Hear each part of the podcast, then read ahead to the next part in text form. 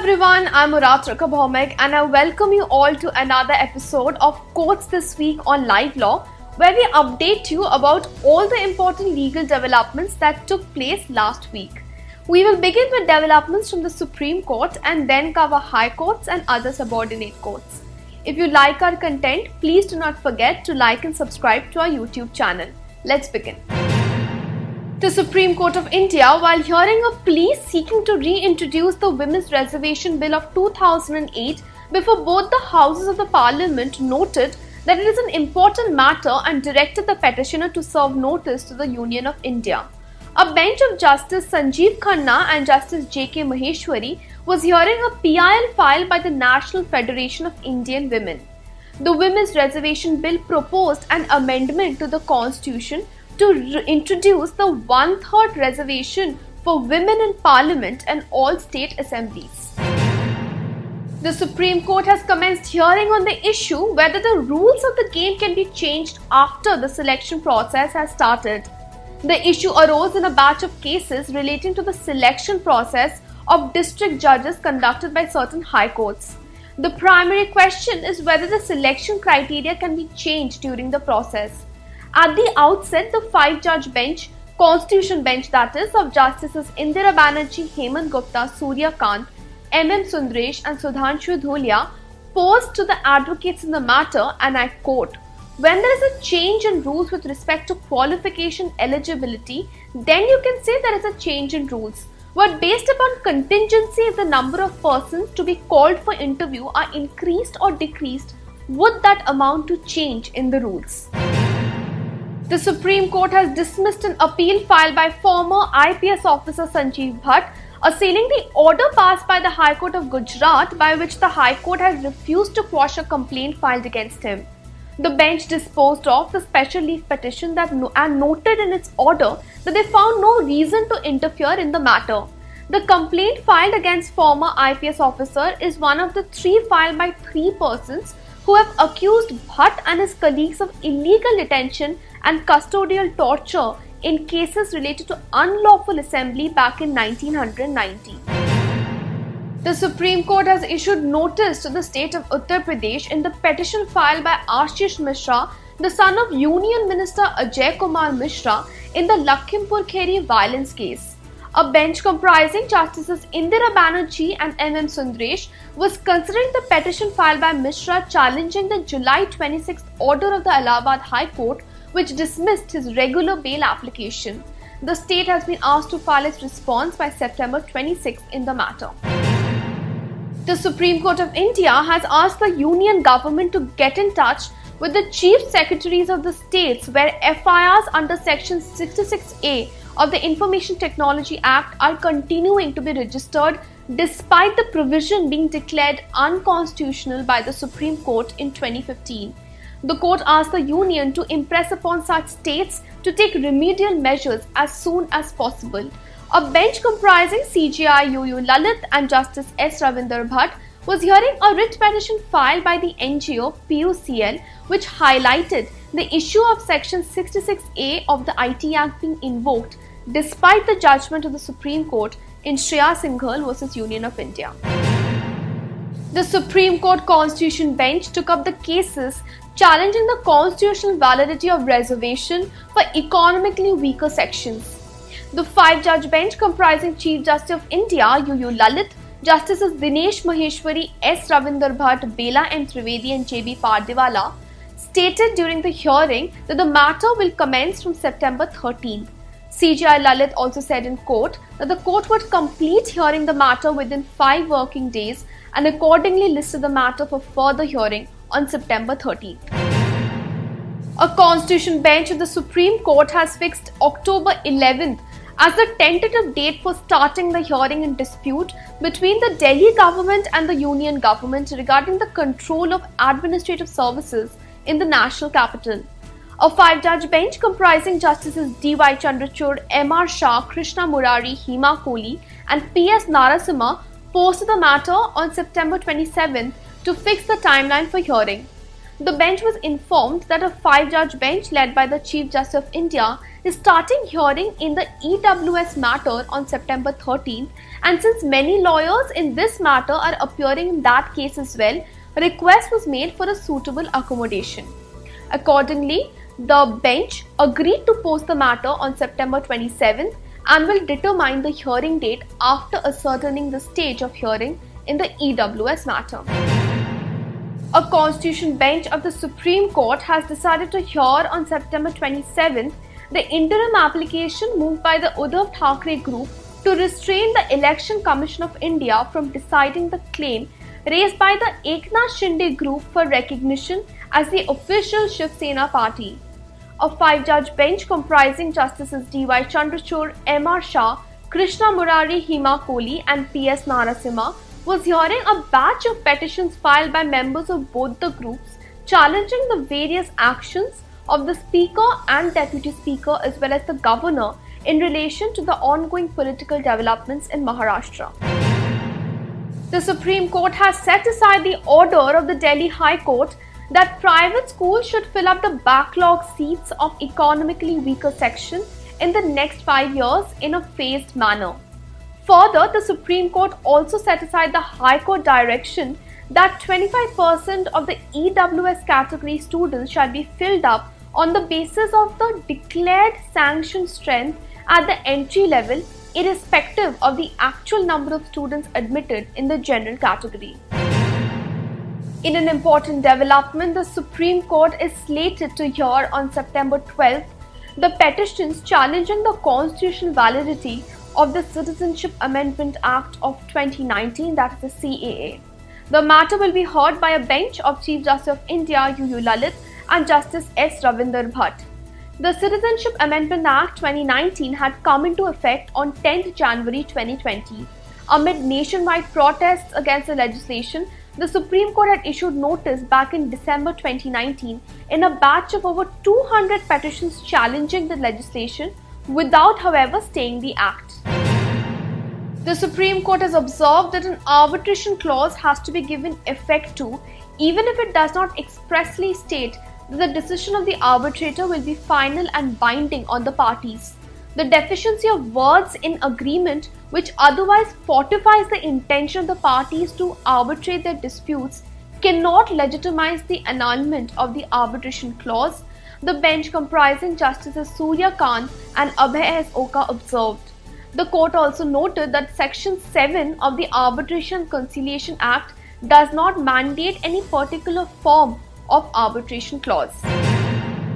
The Supreme Court this week continued hearing the batch of petitions challenging the Karnataka High Court's verdict which upheld the ban on wearing of hijab by Muslim girl students in education institutes in the state of Karnataka. The matter this week was heard by a bench comprising Justices Hemant Gupta and Sudhanshu Dhulia. The arguments were made by senior advocate Devdutt Kamath and advocate Nizam Pasha appearing for the petitioners. During the hearing, Justice Gupta remarked that comparing the hijab with the turban will be improper as practices of Sikhism are well ingrained in the culture of the country. We have covered all the three hearings that have taken place until now in the hijab case in detail the link to the videos have been given in the description box below. Please do check it out. In a significant development, the Supreme Court of India has granted bail to Kerala journalist Siddique Kappan in the case filed against him by the Uttar Pradesh police under the Unlawful Activities Prevention Act. Kappan, who has now spent almost two years behind bars, was arrested along with three others in Uttar Pradesh in October 2020 while they were on their way to Hathras to report the gang rape and murder of a 19 year old Dalit girl. A bench comprising Chief Justice of India U. U. Lalit and Justice S. Ravindra Bhat, while granting bail to Kappan, asked him to be in Delhi for the next six weeks. He has also been permitted to go back to his hometown to Kerala after that, subject to certain conditions. Pertinently, during the hearing, the bench underscored that every person has a right to freedom of expression and that Kappan was only trying to show that the victim needs justice. We have made a detailed video on this particular hearing, the link to which has been given in the description box below. The Supreme Court of India has issued notice in the petitions filed by TMC MP Mahua Moitra challenging the premature release of 11 convicts on remission by the Gujarat government in the Bilkis Bano case for gang rape and murder. A bench of Justices Ajay Rastogi and B.V. Nagaratna issued notice in the matter. The court also directed the petitioners to serve a copy to the state of Gujarat. The bench also directed the state government to place all relevant documents on record including the remission order.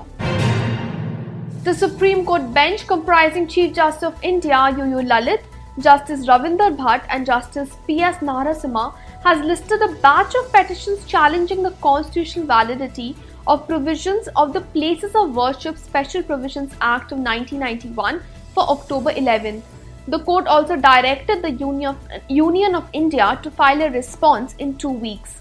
The petitions have been filed against the Act in as much as it bars remedies against illegal encroachment on places of worship and pilgrimages prior to August 15 of 1947.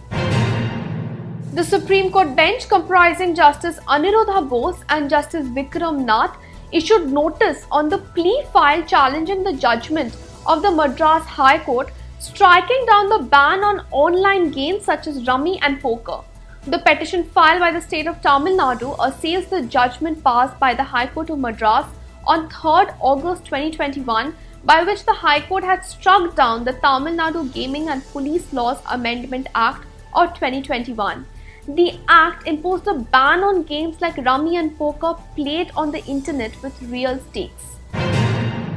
The Supreme Court of India has issued notice to the union government seeking a response from the Ministry of Electronics and Information Technology regarding the protocol for internet shutdowns in the country. The court issued notice on a petition filed by Software Freedom Law Center challenging the arbitrary internet shutdowns. The petitioner had cited internet shutdowns in states of Rajasthan and Assam which were imposed to prevent cheating in public examinations. Although union government was not a party to the petition, the bench said that it will issue notice to the union government alone to ascertain the protocol and the compliance with respect to the same. The matter was heard by a bench comprising Chief Justice of India UU Lalit, Justice Ravindra Bhat, and Justice P.S. Narasimha. The Madhya Pradesh High Court has recently dismissed a petition filed in the form of a public interest litigation petition seeking directions to make available answer scripts of all candidates who appeared for the mains written examination of the lower judiciary exam in the state. Rejecting the contentions raised by the petitioner in this case, the division bench comprising Justice Sheel Nagu and Justice D.D. Bansal observed that making the answer sheets of a candidate available in public domain would violate the right to privacy and would also be against public interest granting ex parte ad interim injunction in favor of famous restaurant and bar chain Social, the Delhi High Court has recently restrained a Jharkhand-based restaurant, Social 75, from using its registered trademark Social. Justice Jyoti Singh also directed Social 75 to remove all references from third-party websites where its services are sold or advertised. The court was of the opinion that Social had made out a prima facie case for grant of ad interim injunction as the impugned trademark Social 75 was deceptively similar to Social's registered trademark. In a significant judgment, the Madras High Court has recently directed the National Medical Commission, that is the NMC, to revisit the office memorandum which directed that fees in 50% seats in private medical colleges and universities should be at the rate of government seats. The court said that the structure should be amended in such a way that merit is not affected. The NMC has been asked to reconsider the office memorandum and, if necessary, issue a fresh memorandum. Till such exercise is completed, the present fee structure has been prescribed to continue. The court also upheld the validity of Section 10 of the National Medical Commission Act the bench of Chief Justice Munishwar Nath Bhandari and Justice N. Mala passed the orders on a plea by private medical colleges challenging the directions of the National Medical Commission fixing fee equivalent to that charged by the government in 50% of the seats in the private institutes. In a landmark verdict, the Orissa High Court has ruled that the legal heirs of a complainant where a criminal case is instituted upon complaint can substitute him upon his death and pursue the case on his or her behalf. Justice Sashikanta Mishra observed in the order, and I quote here, it is impliedly acknowledged that the victim of a crime may die, but the crime committed against him does not. Nor does the guilt of the offender get washed away only because the victim is no more. On the contrary, the offender would still remain liable to be prosecuted for his deeds and punished if found guilty. Thank you. Keep watching Courts this week on Live Law for more such updates. If you like our content, please do support us by liking and subscribing to our YouTube channel.